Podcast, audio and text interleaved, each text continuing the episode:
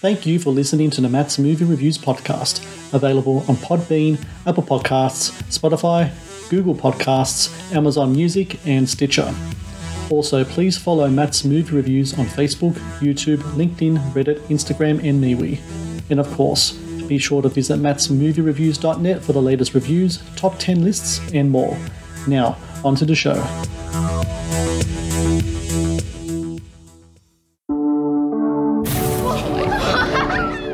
Big hike planned for us tomorrow. Can we just do some fun indoor activities? Yeah, like uh, drinking. Is this still even a trail? Wow. How far down do you think that goes? I don't know. Gives me the creeps. Let's go. Rise and shine, sleepyheads. Where did the kids go? They can't go far. I'm still trying to understand how you let them out of your sight. When we woke up, they were gone. Guys! There you are. No, no, no, no! Stop! No!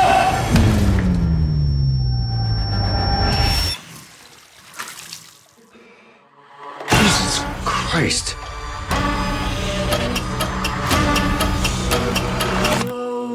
Hey, Ben! Look at me. Whoa, hey, hey! You good, man? How you been feeling lately? I know what I saw.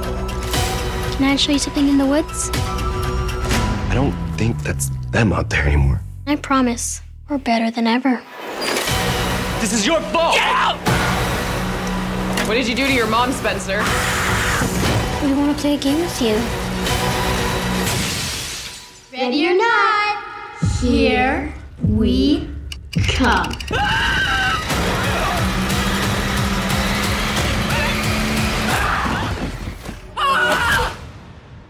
We want to play with you now.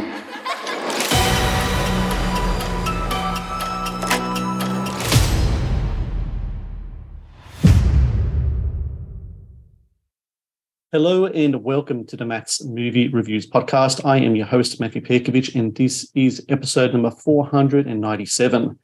Out now on demand and digital and streaming on MGM Plus on March 17 is There Something Wrong with the Children, a supernatural thriller that tells the story of a weekend trip between two couples gone to hell when one of the couple's children begins to exhibit strange behavior.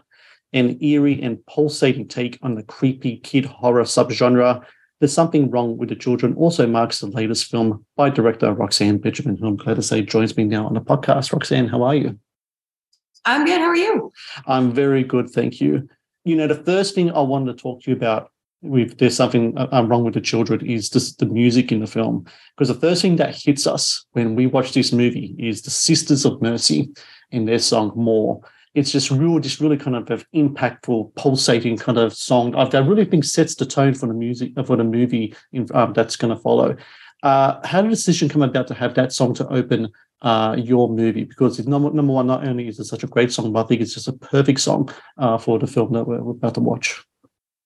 Um, I always wanted to have kind of like a goth, industrial, dark wave kind of feel to all the music that's in the film, both in the score. I talked to my composers uh, about that quite a bit, James Berrien and Lewis Castle, who are known as the Gifted. Uh, Yes. That's what they compose under.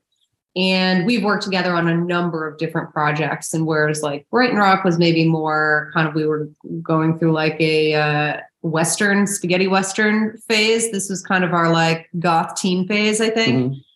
um, kind of juxtaposing nature with this industrial, very industrial soundtrack. And so I wanted the needle drops to kind of go along with that. And I'm a big Sisters of Mercy fan. So that was definitely a get. Our um, uh, music supervisor, Lindsay Wolfington, managed to snag that for me, which was great. And then the closing song, too, I think is a banger, is by Photocrime, uh, which is a band on a Canadian label called uh, Profound Lore Records. And them I just reached out to directly. I think I knew them from, I used to live in Nashville, and one of my friends who's like a music editor or music um, reviewer uh, for like the Nashville scene had Mhm. had put me in touch with them.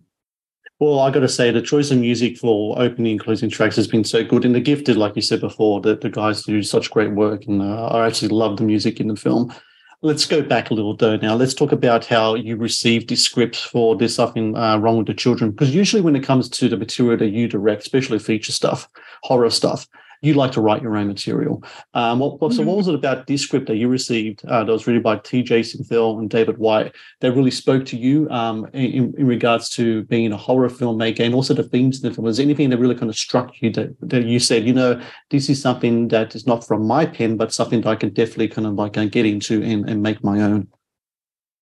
Um, I think it was, you know, they there's like a number of projects that they already had at Blumhouse that like kind of fit within their production model, which is like for these TV uh TV series is more kind of almost single location horror uh, with very small casts, very contained, and that can be shot in Louisiana. So this was one that they had, and I think once they saw that the stuff that I was drawn to was stuff that was more outdoors, outdoorsy, Hmm. that this was that they had sent my way and thought might be a good fit, uh, since most of the stuff I shoot is outdoors on the feature side.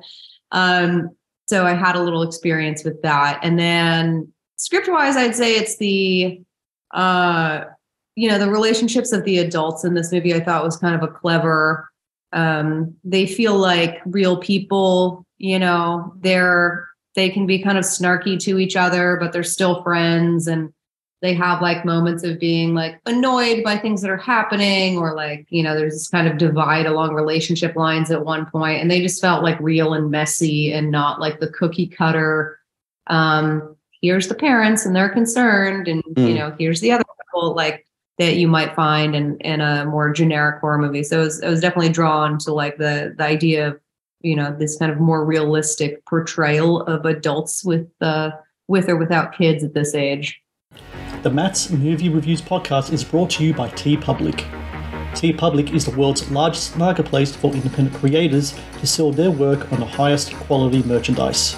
With over 1.2 million designs, TeePublic is sure to have something you will love. The Matt's Movie Reviews podcast is brought to you by Amazon. The world's leading online store, Amazon is your first stop to buy a wide range of products at competitive prices with fast delivery times. Amazon is also a world class entertainment hub that includes Prime Video, Audible, Twitch, Amazon Music, and more. Sign up with Amazon today and experience the best in online shopping and entertainment. Please support Matt's movie reviews on Patreon. Get access to exclusive content, request movie reviews and top 10 lists, and help support my work. Please click on the Patreon link in the description below. I really like that as well because when it starts off, there's definitely delves into like this real world tension between these two different parents. Um, the thing that the, that separates both of them, of course, is one pair of parents have a couple of kids, the others don't. And the topic always comes up about wanting children throughout kind of film. Having that kind of dramatic dynamic being the kind of like the the center of, of your movie in regards to in regards to a horror supernatural film, I think it's like really important because I know about you, but my favorite horror movies are the one where there's a dramatic core at the center of it. I think you Mhm. need a real world foundation at the center, and then it spirals out into all the kind of like the more horror aspects. Is that something that you like about your favorite horrors as well? Yeah, and it's like I, I think about movies that like I watched uh, that were like horror movies as a kid, and um, Poltergeist comes to mind as one where you're just kind of like hanging out with the parents a lot, Mm. you know, and they're kind of like getting stoned and like talking about stuff in bed, and then even when like weird shit starts happening, they're like, "Whoa, check this out!" You know, it's not like immediately like now we're in a horror movie, and I like kind of that older type, more classical portrayal of like the characters don't know they're in a horror movie you know so there's like kind of real portrayals of grief and real portrayals of um you know some of the other situations that are going on uh within the movie versus just being like oh you think this i believe you okay on we go and now we're you know off into this horror movie you know like uh i feel like as horror movie watchers you can get a little bit like I don't know, almost like, well, this is what I would do in that situation. And it's Mhm. like, if it really was that situation, like you would just not believe the situation is happening.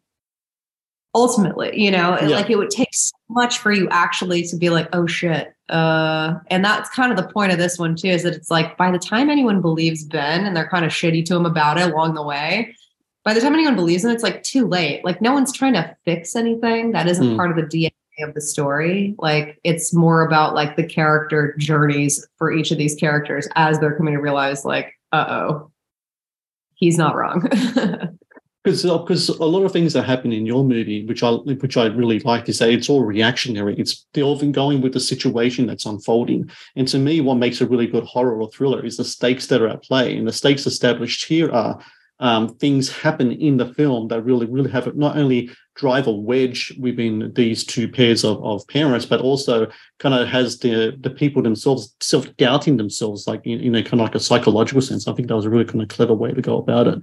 Um, something I wanted to talk about as well. You talked about um, filming outdoors, and out the outdoors is something that's really kind of like prevalent in, in your in your films. Um, but when it comes to the more supernatural connotations in regards to outdoors in this movie, um, insects and bugs play a prominent role. I don't want to say how because I don't want to give away too much. But uh, going back to the sound of the film, hissing and clicks are featured throughout, and different kind of things as well in regards to that. Do you look into demonology? Do you look into mythology in regards to insects and bugs in regards to the supernatural, um, especially how it pertains to your story? Do you kind of pick kind of things that you kind of read up about or research about and use that kind of stuff within uh, the movie that we're going to see? No, to me, it was more about this idea of kind of like the natural world versus um, versus Margaret by the end, uh, Mhm. and, and so um, you know they're in this place, but it's also like I don't know. I get a little more kind of esoteric about it, I guess, rather than thinking of like a specific mythology because it's just it's been done so many times before and whatever the reason is is never like as interesting as what you kind of come up with in your own head and like Right. i have what it in my head but like even what i'm scared of and what i'm thinking of there might not be what's this you know going through your head or like what would be scarier to you so i do believe in kind of like the not showing everything in that regard or not telling everything in that regard um but it's more to me about the impressionistic idea of like Margaret talking about this idea of like birth and kids and family and how that keeps kind of getting pressured and put upon her by the end of the movie. And this is just kind of another indication of that of like the natural world and the natural natural of order of things. This is what you're supposed to do, Hmm. you know, and kind of rejection of that. So to her, that is the horror is that this is this natural the natural world is telling her she has to be this thing or do this thing and society is put on top of that telling her the same thing and she keeps rejecting it Well, it's an excellent part of the film. I really did enjoy it. There's something wrong with the children. And for everyone out there listening, you can watch it now on, on demand and digital. Um, also streaming on MGM Plus March 17. I really recommend people do check out There's Something Wrong with the Children. It's a supernatural thriller that really um, has a real kind of energy to it. And, and I love the visual aspects of it. I love the sound effects. I love the music. I love the performances. And Roxanne Benjamin, thank you so very much for your time today. Best of luck with the film's release. And thank you so for, very much for talking to me today. Yes thank you